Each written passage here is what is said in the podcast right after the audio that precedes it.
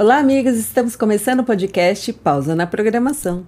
Eu sou Rosane Coutinho e no programa de hoje eu vou conversar com Gilmar Ellis, diretor de negócios da BTO Gestão Completa de TI.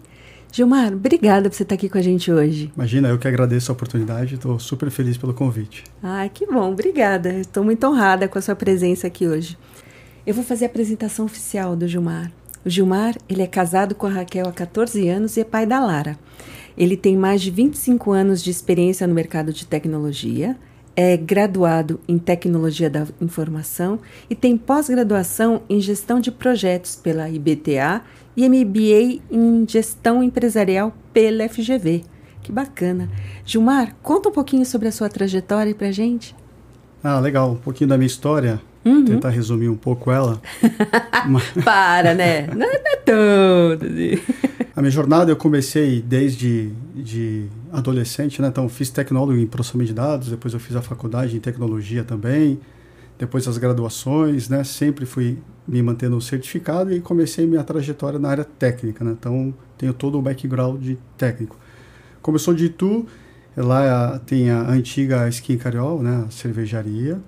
E aí eu comecei a trabalhar lá na época da faculdade. Então entrei lá como técnico alocado para uma outra consultoria. Né? E aí um parênteses, né? talvez um dos serviços que a BTO faz hoje é a alocação de técnicos. Né? E eu, vindo desse mundo, né? entendo muito bem como que é ser um técnico alocado, tudo isso acho que é um grande diferencial, né? a tratativa que a gente tem com nossos técnicos alocados em clientes. Voltando, aí eu tive todo o meu background técnico, passei por administração de redes, né, e fui evoluindo. E eu passei por um momento ali de a, a empresa estava em grande crescimento, fábricas pelo Brasil todo, abrindo centros de distribuições. Então a gente sempre viveu esse senso de urgência, né, de viajar, de abrir novos negócios, né? Então sempre voltado à infraestrutura e segurança de TI. Segurança na época era pouco difundido, né? Era muito mais infraestrutura. Passei 10 anos na, na Skin Carol e depois eu parti para Cosan, que era uma outra indústria, mas é no ramo de usinas, né? E é um negócio diferenciado, porque a gente tem no mesmo negócio tanto a parte industrial quanto a parte de agronegócio, no mesmo business. Uhum. E isso deu uma, uma boa, um bom background também. E o mesmo senso de urgências, né? De, de trabalho, né? De produção, né? De, de e, enfim. Isso foi muito importante, né? E aí na, na COSAN, que depois virou Raizen, eu já fui para uma área mais de gestão. Então eu saí de uma área técnica, tive todo um background técnico e também tive todo um background de gestão. Eu acho que isso é um grande diferencial. E aí eu até falo, né? a BTO tem seis anos. E em seis anos, parece assim, ah, poxa, eu comecei tarde, devia ter começado antes, mas a empreender. Mas talvez se eu tivesse começado antes não estaria dando certo, porque a gente vem com todo esse, com toda essa bagagem, né, com todo esse know-how e aí uhum. consegue fazer as coisas um pouco diferente. Uhum. E na Skin, a, a, nossa história se resume muito à Skin Cariol, onde tudo começou. Né? E o meu sócio, o Luiz Barbieri, também veio de lá, se conheceu lá na Skin Cariol. E ele tem 25 anos de Skin Cariol, teve todo um background. Também começou como técnico e foi para áreas de gestão. Então eu tive esse background em empresas diferentes, ele teve na mesma empresa. Uhum. E há seis anos atrás a gente se reencontrou. Né? A gente trabalhou muito tempo junto, trabalhando dez anos juntos lá, lá atrás, na época de, dos anos 2000. E a gente se reencontrou há seis anos atrás. Ele estava na área acadêmica, né, dando aulas em universidades, eu estava como consultoria também. Eu falei, cara, tipo, a gente trabalhou bom, bom tempos em empresas grandes, né? Então a gente teve bastante acesso a, a players, a enterprise, soluções né? de grande tecnologia, sempre de ponta, né? Investiam muito em tecnologia essas empresas. Falei, poxa, por que a gente não, não traz esse know-how que a gente teve para o médio mercado e para o pequeno mercado, né? Eu já estou meio consultor autônomo, vamos embarcar junto e aí ele comprou a ideia. Um louco juntou com o outro. Juntou com o outro, né? No, no momento certo, se encontramos, né? E aí foi o primeiro desafio que a gente teve juntos, né? Porque a gente estava vindo de, de, de uma posição de gestão. E a gente começou, nós dois sozinhos, como dois técnicos autônomos, né? Então, voltamos a formatar máquinas literalmente, né? Então, conseguimos quatro contratos no início, né? E esses contratos não rendiam, é, só pagava os custos. Então, a gente ficou 12 meses sem fazer retirada da empresa, né? então a gente investiu nosso tempo, nosso esforço como investimento, sem retirar, e voltamos a formatar máquinas, atender o usuário, eu voltei a instalar Fire, então a gente teve que, e esse foi o desafio, da gente voltar a ser técnicos, né? Tanto desafio de aprender, até mesmo de, de lidar com isso, né? Até o, até o ego, né? Então, então teve que deixar o ego de lado e botar a mão na massa, né? É, a, as dores do empreendedor, né? Sim.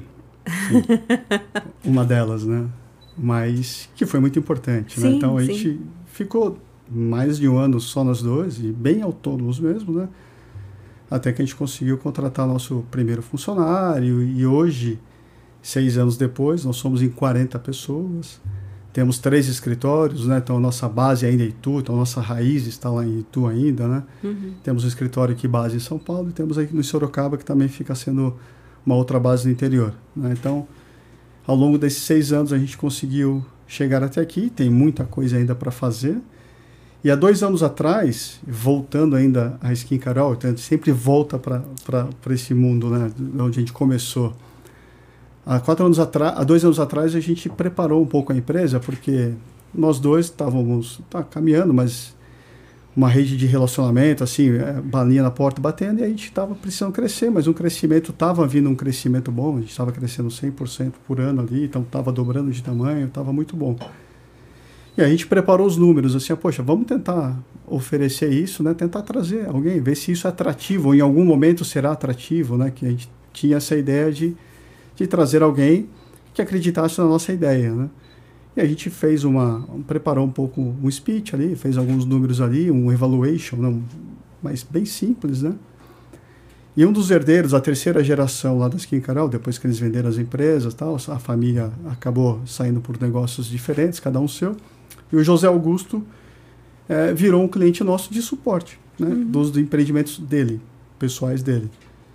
E ele, a gente sabia que ele era um investidor. Né? Então a gente preparou uns números e levou para ele e falou assim: pô, já, dá uma olhada nesses números aqui, com o olhar de investidor, vê se isso é atrativo para um outro investidor que algum dia a gente quer levar isso né, para alguém comprar essa nossa ideia. Né? E aí ele olhou, lógico, os números de faturamento não eram expressivos, mas os percentuais de crescimento vinham sendo expressivos. Né? E ele, poxa, não, cara, legal, deixa eu dar uma avaliada aqui e eu volto a falar com vocês, né? E aí depois aí ele voltou e falou, não, cara, eu acredito na de vocês, tô, gostei do que eu vi, e se vocês estiverem afim, eu entro com, com vocês. E você nem estava esperando eu nem isso? estava esperando, eu fui pegar um... Segura fui, na cadeira! É, eu fui pegar um olhar de um investidor ah. para, se um dia, ver se era atrativo aquilo ou não, para eu oferecer para alguém algum dia no mercado, né? Ah. E ele gostou e comprou a ideia, né?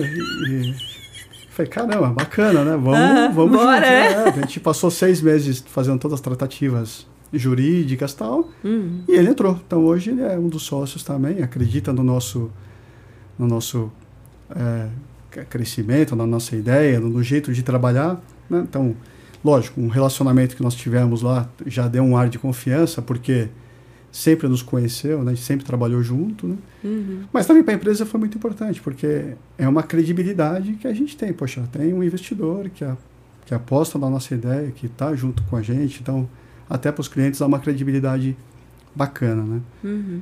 Então acho que resumindo assim a trajetória foi assim que a gente chegou até aqui. Lógico, depois disso a gente aí que começou a estruturar né, a empresa. Então depois disso a gente criou um departamento comercial trouxemos um gerente administrativo financeiro, existe um departamento de RH e agora trouxemos alguém olhando em DHO mais para pessoas, né? Porque a gente é full serviços, né? Então, gente, então depende muito de pessoas. Então as pessoas têm que estar com a gente. Então a gente tem que ter esse olhar especial para o nosso pessoal lá. Então a gente tem, então estamos criando todo esse alicerce aí, né? Estruturando para a gente conseguir agora escalar.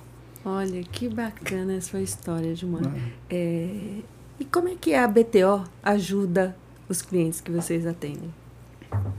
Então, a gente tenta trazer o que a gente conheceu de melhor em, em, em empresas enterprise, né, que usam soluções enterprise, tentou empacotar isso que ficasse acessível né, para pequenos e médios mercado. Então, a gente traz todo esse know-how para empresas. E a gente tenta oferecer o que a empresa precisa, né? Tenta entender a dor da empresa, tenta entender a dor do cliente, o que realmente ele precisa e solucionar aquela dor, né? Então, a gente foge de tentar enfiar produto, serviço, licenciamento. Né? Então, a gente oferece o que ele precisa, tenta entender muito bem o momento do cliente e oferecer o que ele precisa. Acho que esse é um diferencial.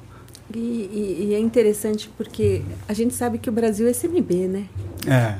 é mais de 80% do mercado, né? Aham, você teve uma boa ideia. tá dando certo, vamos ver. E, e, e nesses clientes que hoje você está trabalhando, que tipo de serviço que você oferece para eles?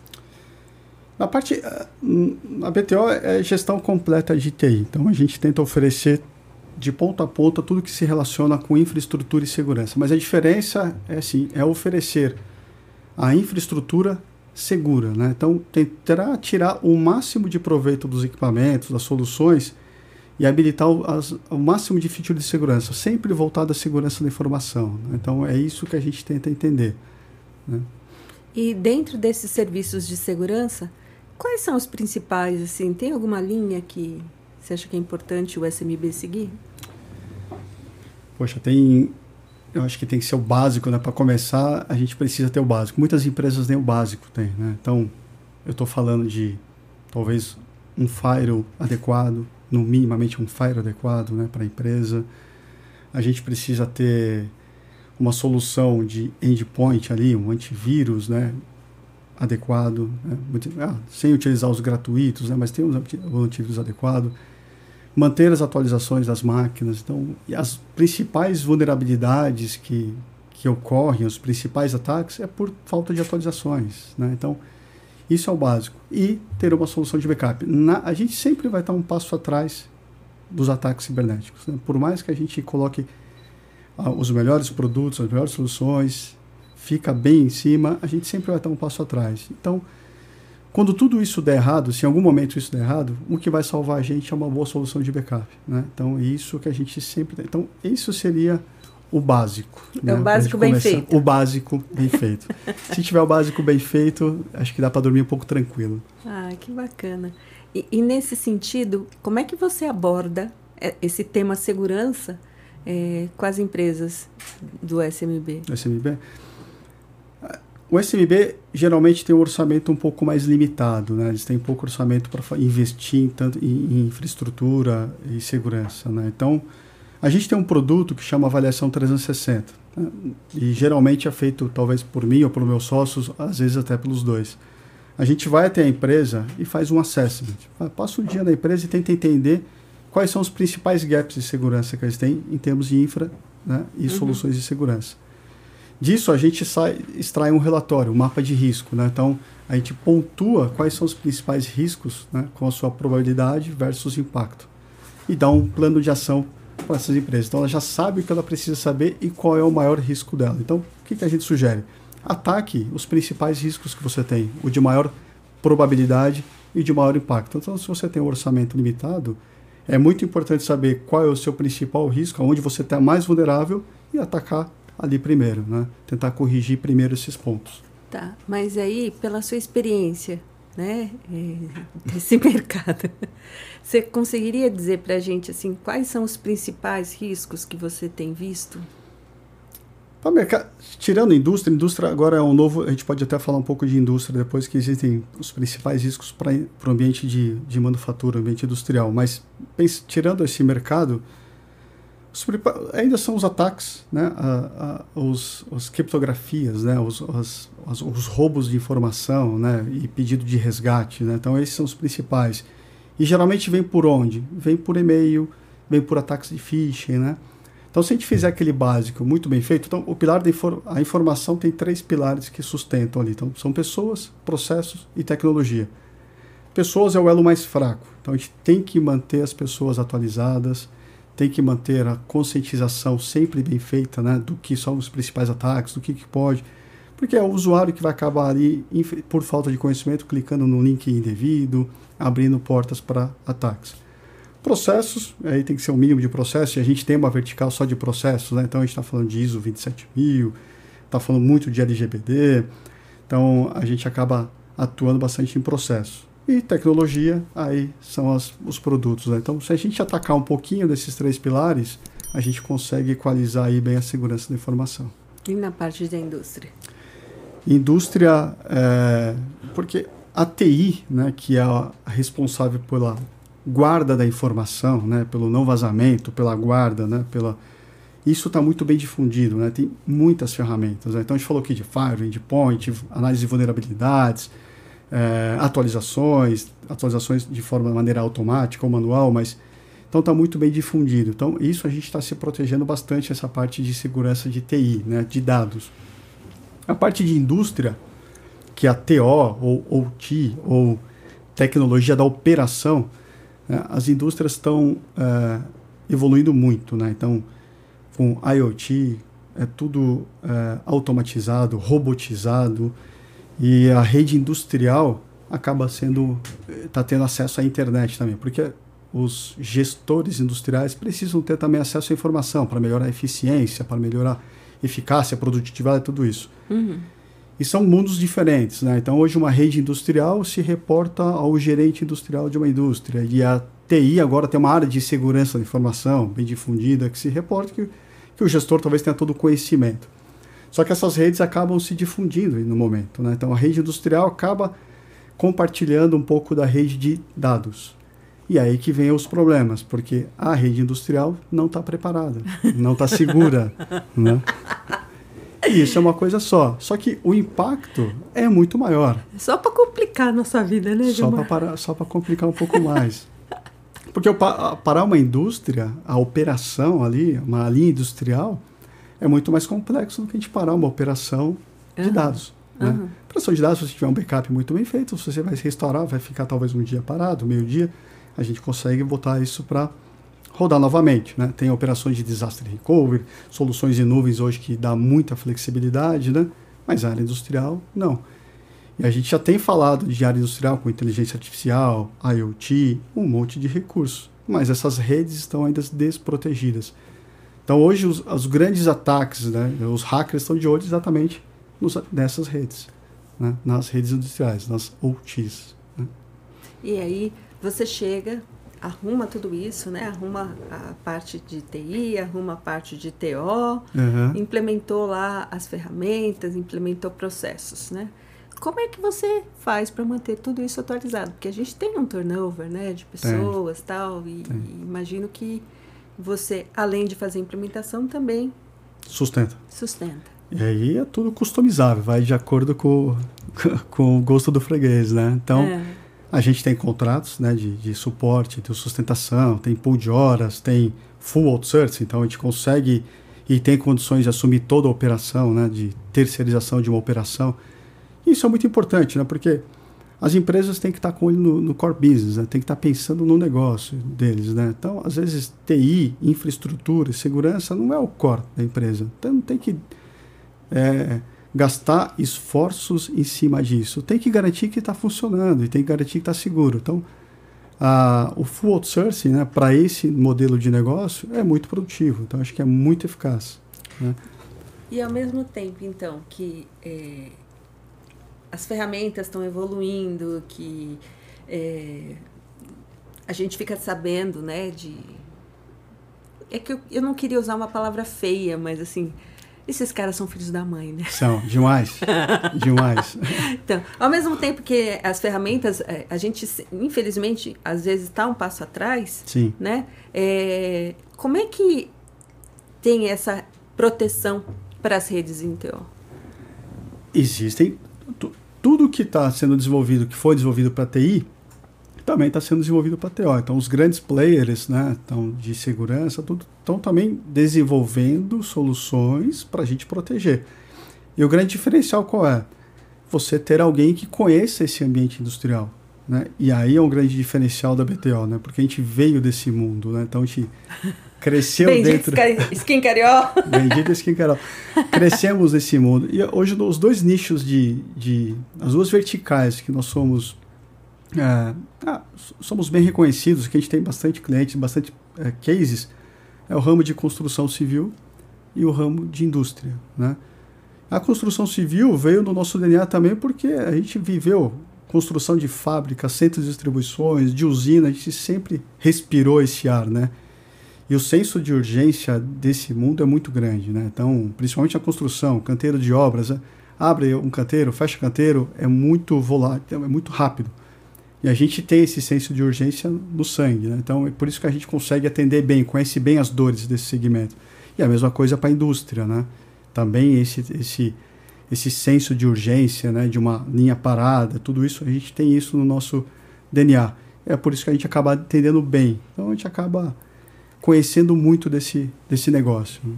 Gilmar, é, como é que você faz né, para manter esses funcionários, esses colaboradores que estão com você atualizados? Porque é, isso é uma coisa que ah. toda hora está acontecendo coisa nova, né? É, TI é um pouco ingrato com a gente, né? a cada dia que a gente acorda tem uma coisa nova, né, para a gente aprender. Mas não tem jeito, é capacitação, né? Então é muita capacitação. Então a gente tem é, a gente tem workshops semanais lá com toda a equipe, né? Então toda semana falando de, de, de alguma solução, de alguma tecnologia. É investimento muito em treinamentos, é incentivar a certificação, que é o que comprova que nós somos capacitados. Então, nós temos indicadores é, é voltados às certificações de profissionais. Né? Então, tem indicadores de elevar o nível de parceria com os grandes players, né? Microsoft, a gente trabalha muito com a Fortinet, a Cronis, então a gente eleva o nosso nível de parceria com esses players e, e para a gente conseguir elevar, a gente tem que ser certificado, tem que ter também forecast de venda, tem que ter. Mas exigem bastante da gente. Então a gente está muito próximo dos fabricantes, está muito próximo do, dos nossos funcionários né, e sempre tentando manter atualizado. Mas esse é o desafio, mas escolhemos esse mundo, temos que conviver, não tem jeito. Gilmar, e me conta uma coisa. É, como é que você vê o Gilmar daqui a alguns anos?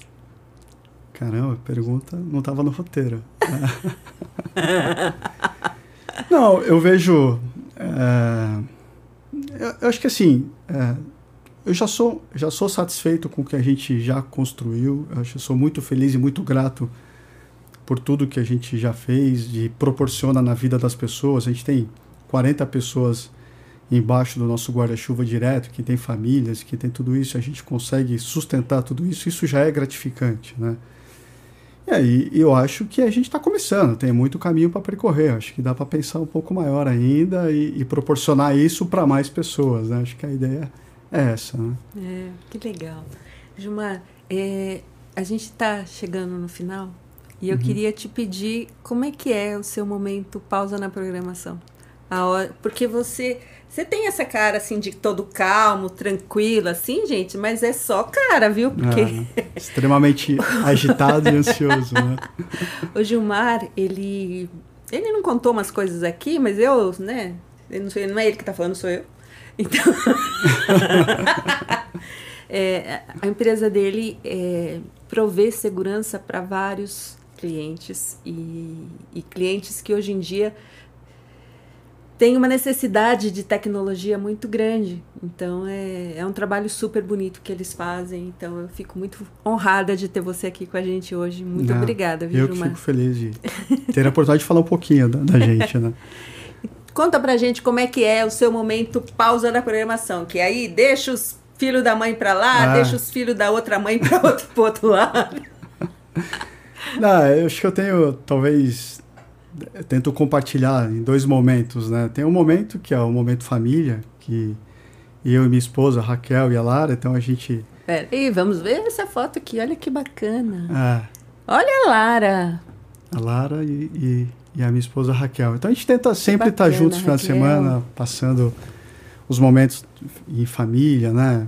Passeando, conhecendo os lugares, comendo um pouco, né? Minha filha adora um hambúrguer e, e a gente sempre está procurando alguma coisa para para experimentar, né? E aí a gente tenta sempre estar tá juntos aí, passando esse momento aí que já durante a semana é muito corrido, né? A gente se vê muito pouco. E aí, no final de semana, a gente tem que pegar e aproveitar e estar junto, que passa muito rápido, né? Verdade. E aí tem um outro momento que daí é um pouco mais comigo, né? Rapaz! E eu, eu sou um entusiasta, né? né ainda não sou. Tô querendo a, a partir para um, um momento mais esportivo, né? Mas você sabe que isso. Hoje tá, eu estava pensando, né? E extremamente difícil hoje a gente ter foco e concentração, né? Assim, a gente é tirado do nosso momento de concentração, de, de foco a todo momento, né? Assim, é Teams, é WhatsApp, é telefone, então é muito difícil você conseguir se concentrar por algum tempo longo e com muito foco, sem se distrair. E você sabe que o, o, tiro esportivo te dá exatamente isso, né? Então você tem que ter muita concentração e muito foco. E aí você consegue ali ficar ali 40 minutos, 30 minutos que seja, extremamente focado, extremamente é, disciplinado ali, né? E concentrado.